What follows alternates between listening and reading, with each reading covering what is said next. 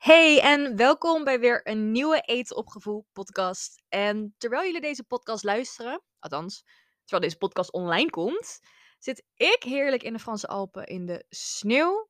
Ik ga op wintersport, maar ik vind het podcast gewoon zo leuk, jongens, dat ik ja, natuurlijk gewoon elke week eigenlijk gewoon een aflevering online wil krijgen. Dus ik heb gewoon lekker alvast even vooruitgewerkt en een extra podcast opgenomen voordat ik wegging. En voordat ik helemaal de diepte inga bij deze podcast, wil ik jullie tot nu toe alvast gewoon even enorm bedanken voor alle lieve reacties die ik heb gekregen op mijn eerste paar podcastafleveringen. Ik heb echt mensen in mijn DM op Instagram gekregen die de podcast tot nu toe super waardevol vonden en super fijn vonden om naar te luisteren. Dus dank je wel daarvoor. Dat waardeer ik echt oprecht enorm. En ik vond het eigenlijk echt super spannend om deze podcast op te nemen. Want ik weet niet of je het herkent, maar je eigen stem terug horen, het is nooit chill, toch? Je denkt altijd dat je geen fijne stem hebt om naar te luisteren. Maar um, nou, een aantal van jullie gaven aan dat ze dat wel vonden. Dus ik ga gewoon lekker door. Dus bij deze weer een nieuwe podcast, aflevering 4. En in deze podcast wil ik gaan duiken in het onderwerp eetbuien. Want de meeste klanten die ik coach, daarvan heeft denk ik 80% echt regelmatig eetbuien. En die balen daar dan ook echt enorm van. En ze komen erdoor aan. Of ze hebben achteraf enorm van die schuldgevoelens of schaamte of frustratie. En laat ook gelijk zien dat eetbuien niet alleen slecht zijn voor je fysieke gezondheid, omdat je vaak ja, behoorlijk wat minder voedzame, suikerrijke, vetrijke producten eet in korte tijd. Maar het is ook nog eens heel slecht voor je mentale gezondheid. Want ja, eetbuien, je voelt je gewoon kut daarna. Sorry weer voor excuse the language. Um, maar dat is gewoon vaak wel zo. Je, je baalt van jezelf. En het is dus ook gewoon niet het beste voor je mentale welzijn. En daarom is het ook mijn missie om veel vrouwen gewoon weer van eetbuien af te helpen en weer gewoon plezier te kunnen halen uit eten. Dus in deze podcast wil ik met je gaan bespreken wat de oorzaak kan zijn van jouw eetbuien. Maar onthoud wel dat eetbuien vaak niet één oorzaak hebben. Je kunt niet met je vinger één punt aanwijzen van oké, dit is de oorzaak. Als je dit fixt, dan is alles voorbij. Nee. Eetbuien zijn vaak een complex probleem. Hè, waarbij er meerdere factoren bijdragen aan het feit dat jij uiteindelijk een eetbui krijgt. Dus ik ga vandaag vier dingen voor je opsommen. En het kan natuurlijk zijn dat je van alles een beetje hebt. Of dat er hier en daar wat meer nog speelt. Maar ik, ik ga de vier belangrijkste, vaak voorkomende redenen met je delen. Nou, en voordat ik deze redenen met je ga delen, wil ik eigenlijk eerst nog even terugkomen op wat een eetbui nu eigenlijk is. Want we gebruiken dit woord super vaak. Maar de een noemt één zak chips al een eetbui. En de ander noemt het pas een eetbui als er na die zak chips dan ook nog een reep chocola, een zak M&M's en een bak ijs allemaal doorheen gaat. Nou, officieel, volgens de theorie, kun je twee typen eetbuien onderscheiden. Allereerst heb je subjectieve eetbuien. En dit is dus bijvoorbeeld dat je één zak chips leeg eet op een avond, gewoon omdat het kan. Beetje hersenloos, je hebt er niet over nagedacht. Het gebeurt af en toe, maar het heeft verder weinig gevolgen voor je. Je bent er ook oké mee, je gaat door met je leven. Dat is al meer een subjectieve eetbui. En een objectieve eetbui, dat is het tweede type eetbui wat je hebt. Nou, dan eet je dus een zak chips leeg en een reep chocola en een pak koekjes en een zak drop en een bak ijs. En zoiets kan dan ook echt een half uur er allemaal doorheen gaan. Dus echt een hele korte tijd. En wat er dan gebeurt is, mensen voelen echt die urge. Die urge dat het nu moet. Je moet nu iets hebben en het moet op. En dat is echt nog een tandje heftiger eigenlijk. En deze eetbuien die komen ook op veel regelmatigere basis voor. Misschien wel meerdere keren per week. Uh, elke, iedere dag. En het gevolg van deze type eetbuien is vaak echt dat mensen echt van zichzelf walgen. Dat ze van zichzelf balen. Dat ze zich, sorry weer voor dit taalgebruik, maar gewoon echt zich even kut voelen. En heel erg de behoefte voelen om dan ook die eetbui weer te compenseren. Nou, als ik naar mezelf kijk, heb ik nooit echt die objectieve eetbuien ervaren, gelukkig. Maar ik weet wel dat een aantal van mijn klanten deze objectieve eetbuien hebben ervaren. En het maakt niet uit wat voor soort eetbui je hebt. Want bij beide soorten eetbuien kun je nog steeds achteraf van jezelf balen. Hè? En dat is zonde omdat je die eetbui dus eigenlijk het plezier weg laat nemen van het lekkere eten wat je net op hebt.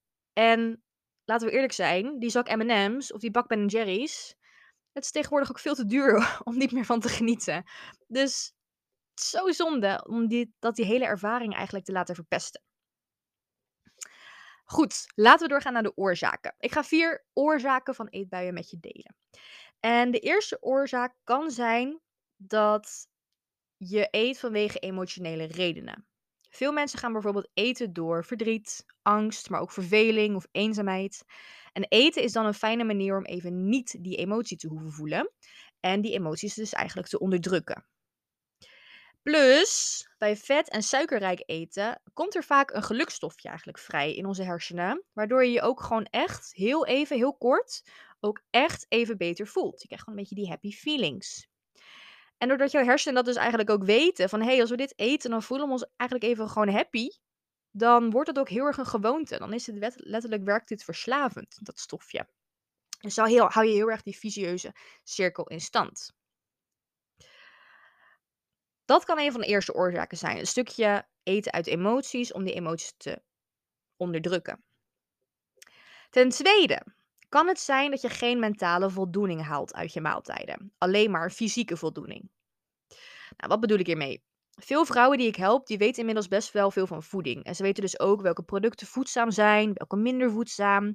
Uh, ze weten vaak alles over calorieën, over eiwitten, over vetten, koolhydraten, etc. En letten daar echt wel op bij hun maaltijden. Maar wat vaak vergeten wordt, is iets eten waar je geest, je ziel, blij van wordt. En niet alleen maar je lichaam. En hiermee bedoel ik, neem ook gewoon lekker dat beschuitje met hagelslag bij de lunch. Gooi die chocoladevlokken door je kwark. Eet af en toe gewoon lekker de pizza. Want door mentale voldoening te halen uit maaltijden, komt ook wederom eigenlijk weer het gelukstofje vrij, waardoor jij minder cravings zult krijgen op een later moment en kan eindigen daardoor in een eetbui. En ik gebruik vaak het voorbeeld van de perfecte salade maken als lunch. En die salade gooi je iets van eiwitten, je doet er iets van vetten bij, koolhydraten. Het is ook nog eens een flinke bak.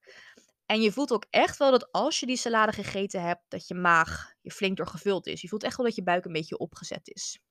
Nou, dus theoretisch zou dit een perfecte maaltijd moeten zijn waar je gewoon lekker vol van zit, toch? Maar toch blijf je dan na die flinke salade zin hebben in iets lekkers. Nou, waarom is dat nou? Je hebt dan niet echt lekker kunnen genieten van die salade.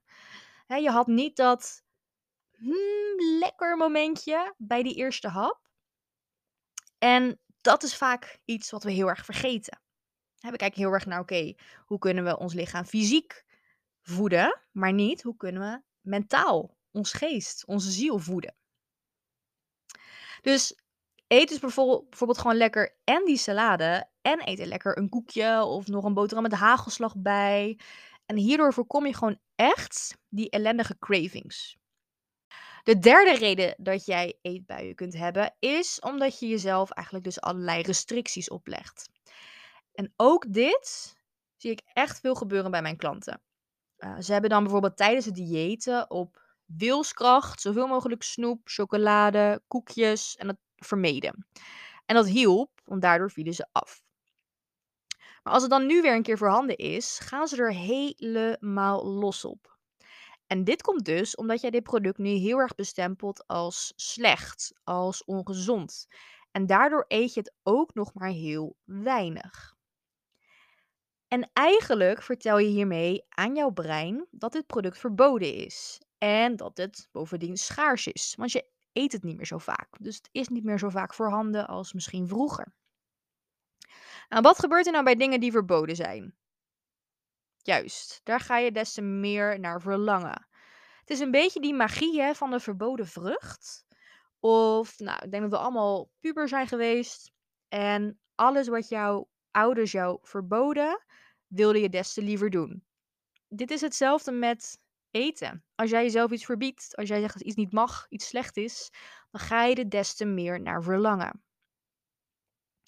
En doordat je dat doet, doordat je het verboden maakt voor jezelf, creëer je ook daadwerkelijk die fysieke schaarste. Door het niet meer zo vaak in huis te hebben. Door het product niet meer zo vaak te nemen, te eten. Nou, en wat gebeurt er nou wanneer eten schaars is? Eigenlijk gaat ons lichaam dan in een soort survival modus. Want schaars eten is levensbedreigend, hè? Vroeger als oermensen, als er geen eten was, is de kans op overleven zeer klein. Dus dat instinct, dat zit er nog steeds heel erg in. En zodra dat eten dus wel voorhanden is, ja, dan zul je eigenlijk als natuurlijke reactie hierop dit eten dus zo snel mogelijk en zoveel mogelijk in één keer willen eten. En voilà, daar is je eetbui geboren. Dus dat hele stukje met restricties opleggen en jezelf dingen verbieden en, en dingen niet meer in huis halen omdat het niet goed voor je is, werkt echt alleen maar averechts. De laatste, de vierde reden van jouw eetbuien is dat je gewoon simpelweg te weinig eet. Nogmaals, veel van de klanten die ik heb geholpen en die ik nu help, die hebben een verleden met diëten. En vaak zijn ze best ook al wel wat kilo's afgevallen in het verleden. Maar nu is het dus heel erg die angst erin om aan te komen. Mocht je daar trouwens meer over willen weten, angst om aan te komen, mijn vorige podcast, aflevering nummer 3, heb ik een hele podcast gewijd over die angst om aan te komen en hoe je daarmee om kunt gaan. Dus uh, luister die zeker even als je daar wat meer over wilt weten. Maar doordat ze bang zijn om aan te komen, eten ze eigenlijk nu heel weinig op een dag. En ik zie heel vaak dat we dan met elkaar, met z'n allen, onze honger bijvoorbeeld zo lang mogelijk uitstellen. Ik zie ook vaak dat we bijvoorbeeld een intermittent fasting doen en daardoor echt wel vaak in de ochtend flink honger hebben. Maar dat we het eigenlijk heel erg proberen te negeren, dus die honger. Of we gaan het heel erg stillen met veel water drinken of veel volumevoedsel eten. Hè? Dus bijvoorbeeld veel groente of fruit of rijstewafels. Iets om maar even je maag te vullen. En wat ik ook zie is dat als ze dan wel wat eten, als ze dus wel dan uiteindelijk gehoor geven aan die honger, dan eten ze eigenlijk helemaal niet meer totdat ze echt goed verzadigd zijn. Want we zijn vaak door ons diëten, door onze angst om aan te komen, zijn we heel erg bang om echt dat verzadigende gevoel te ervaren. We zijn eigenlijk is dat een soort trigger, hè? Dat je denkt: oh jee, ik heb te veel gegeten, nu ga ik aankomen. En dan ga je heel erg in die angsten zitten. Maar daardoor durven we nooit echt gewoon goed vol veel te eten. Goed vol te zitten. Ja, en dan kan je gewoon niet zo lang door. Um, ik zie dan vaak dat mensen gewoon, weet je wel, de dag beginnen met een klein bakje yoghurt in de ochtend. Smiddags eten ze misschien wat rijstwafels met kipfilet. Tussendoor een appel, misschien een handje noten. S'avonds uh, wat rijst met groente en kip. Maar eigenlijk als je dat bij elkaar optelt, is dat echt heel erg weinig voor de meeste mensen. En wat gebeurt er nou als je de hele dag weinig eet? Ja, dan kun je dus gewoon einde van de middag of na het avondeten gaat jouw lichaam aangeven van hey, ik heb vandaag echt nog maar heel weinig brandstof gekregen. I need some more. Ik heb wat meer energie nodig. En wat is snelle energie? Snelle energie is suikerrijk eten en vetrijk eten. Dus dan ga je heel erg craven naar bijvoorbeeld chocolade, bijvoorbeeld ijs. Eigenlijk alles uh, waar gewoon snelle suikers in zitten. En voilà, als je daar dus inderdaad op dat moment gewoon niet meer tegen kan. Stel, jij bent alleen thuis bijvoorbeeld. Dat zijn van die typische momenten dat je dan dus echt denkt: oké, ik ga ervoor. En je eindigt in een eetbui. het kan zelfs zo zijn dat je dan echt wel naar de supermarkt gaat om wat dingetjes te halen en dat lekker gaat opeten. Maar weet dus dat het ook gewoon te maken kan hebben omdat je gedurende de dag echt te weinig eet. En ook al denk je misschien dat je genoeg eet, ook al lijkt het veel, je bord vol met vijf rijstwafels, het is lucht ook wat je veel eet. En dat volumevoedsel, daarom ben ik soms een beetje tegen, tegen dat, dat hele, die hele hype rondom volumevoedsel eten. Want ja, het vult je maag tijdelijk, maar het is ook gewoon lucht wat je eet. Dus je kan er niet zo heel lang op teren. Volumevoedsel is goed, maar het is ook altijd heel belangrijk om het te combineren met voeding waar je gewoon lang op door kunt gaan. Dus gewoon een lekkere avocado, gewoon echte koolhydraten, lekker couscous of aardappelen of, of volkoren brood, dat soort dingen. Daar kun je gewoon lekker lang op door. Goed, dus wat moet je dan dus wel doen om die e-bui te voorkomen? Nou, eigenlijk het tegenovergestelde van de vier punten die ik net aangaf. Dus ten eerste is het dus belangrijk om je emoties echt te gaan leren voelen. In plaats van ze dus te onderdrukken met eten. Uh, intuïtief eters zijn bijvoorbeeld ook echt super veel bezig vaak met mindfulness. Omdat ze dan echt even inchecken bij zichzelf en hoe ze zich voelen. En hierdoor kun je veel beter opmerken hoe je je voelt en hoe je daarop kunt reageren op een andere manier dan alleen maar eten.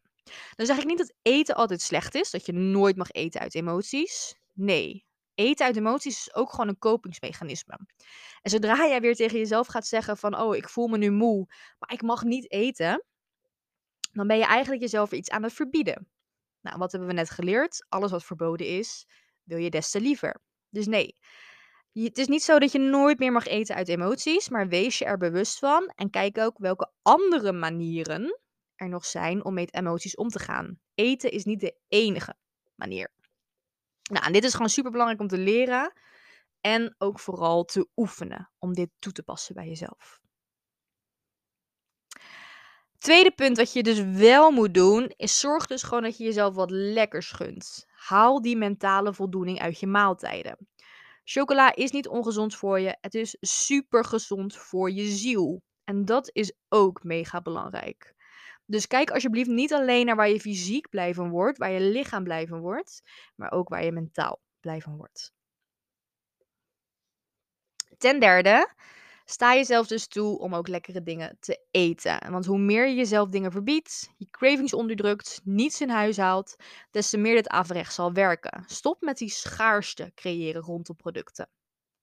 En dit vergelijk ik ook heel vaak met een bal. Als je die onder water houdt, dan hoe, hoe dieper je aan het water indrukt, des te met groter zal de vaart zijn waarmee die eigenlijk weer terugkomt boven water. En dit is ook zo met jouw cravings. Hoe meer, hoe harder jij die cravings probeert te onderdrukken, des te sneller zal die eetbui en heftiger zal die eetbui worden. En als je ook echt al maar een seconde hè, die bal loslaat, ja, dan vloept hij al naar boven. Dus als je ook maar een seconde even niet de wilskracht hebt om die chocola, die chips, die koekjes te weerstaan, zit je alweer in je eetbui. Dus sta jezelf gewoon lekker wat lekkers toe. En de laatste tip die ik je wil geven is zorg dus dat je echt weer leert luisteren naar je honger en verzadiging. Want je honger negeren en niet genoeg eten is een factor door die we door al die diëten gewoon vaak verleerd zijn. En we baseren onze eetkeuzes tegenwoordig op hoeveel calorieën we nog kunnen eten, hoeveel we bewogen hebben, wat er in ons eetschema staat, of op basis van hoe laat het is. Maar we leren niet meer echt luisteren naar wat ons lichaam nu eigenlijk nodig heeft. En dit is zo'n essentiële vaardigheid die, als je dit eenmaal echt weer onder de knie hebt, je enorme stappen kan laten zetten op het gebied van het overwinnen van je eetbuien en het overeten. Want jouw lichaam kan heel goed aangeven hoeveel eten het nodig heeft, hoe laat en wanneer je weer genoeg hebt gehad. Alleen jij moet hier weer naar leren luisteren. Nou, en dat is ook gelijk een heel mooi bruggetje naar het volgende wat ik met je wil delen.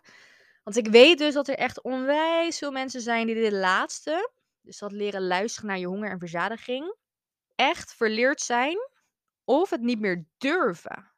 Uit, vanuit, vaak vanuit die angst om aan te komen.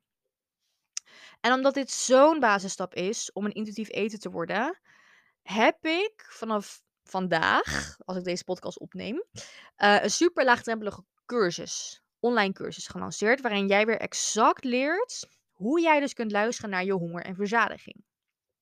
En deze cursus is nu beschikbaar voor echt een mega lage prijs, een mega lage investering. Uh, op het moment dat ik deze podcast opneem, dat is februari 2023, kun je de cursus namelijk aanschaffen voor maar 17 euro. En ik zeg even expres erbij dat dat nu, op het moment dat ik hem opneem, 17 euro is. Want ik weet eigenlijk dat die veel meer waard is. En wellicht ga ik hem dus in de toekomst ook wel de prijs verhogen. Maar dit is in ieder geval het eerste uh, tarief dat ik ervoor vraag. Waarom? Ik wil hem gewoon zo laag mogelijk houden. Zo laagdrempelig mogelijk houden, sorry. En juist omdat ik dus weet hoeveel mensen hiermee struggelen. En dat ik weet dat het zo belangrijk is moet, moet gewoon iedereen deze eigenlijk volgen die struggelt met eetbuien en overeten. Nou, dus wat krijg je met die cursus? Je krijgt zes online videolessen waarin ik je helemaal meeneem in je honger en verzadiging leren herkennen. En er zitten gelijk vijf praktijkopdrachten bij, waarin je dus leert hoe je die kennis ook echt kunt toepassen op jezelf. Nou, wat ga je dan allemaal leren in die cursus? Ik ga je leren hoe je honger en verzadiging bij jezelf kunt opmerken. Ik ga je leren hoe je alle stoorzenders kunt opruimen die je in de weg kunnen zitten om die honger- en verzadigingssignalen te herkennen bij jezelf. Want dat zijn er nogal wat. En van niet alle stoorzenders zijn we ons even bewust. Nou, ten derde leer je wanneer je kan starten met eten en wanneer je weer mag stoppen met eten, zodat je niet te veel en ook niet te weinig eet. En tenslotte leer je ook van mij hoe je nou eigenlijk voedzame en verzadigende maaltijden samenstelt. En dat zijn dus twee verschillende dingen, hè? voedzaam en verzadigend. Ehm, zodat jij gewoon weer minimaal drie uur door kunt gaan zonder behoefte aan tussendoortjes. En hoe meer je dat onder die knie hebt, des te kleiner zal de kans ook zijn dat jij bijvoorbeeld op een zwak moment, op een hongerig moment, in die eetbui belandt. Dus ben jij nu iemand die regelmatig eetbuien hebt? Overeet jij jezelf vaak? Eet jij vaak hersenloos door voor de tv? Heb jij mega vaak honger op een dag? En vind je het eng om iedere keer als je honger hebt daadwerkelijk te eten? Want ja, hè? stel dat je aankomt. Dan is deze online cursus echt perfect voor jou. Na aanschaf kun je hem direct volgen en je houdt een jaar toegang tot de cursus. Dus je kunt hem lekker helemaal op je eigen tempo doorlopen. Ik zal het linkje naar de cursus even in de show notes zetten. Dat is dus eigenlijk het tekstje wat bij de, bij de podcast staat, onder de podcast. En je kunt hem ook vinden via de link in de bio van mijn Instagram. Mocht je mij daar nog niet volgen, mijn Instagram is apenstaartje Simone, laagstreepje den, laagstreepje hartog, met een G. En ja, dan hoop ik heel erg dat jij wellicht ook weer wat beter kunt leren luisteren naar je honger en verzadiging door middel van deze online cursus. Nou, daarmee ga ik deze podcast afsluiten. Vond je deze podcast waardevol? Deel hem dan even in je Instagram stories. Dat helpt mij weer enorm om te groeien.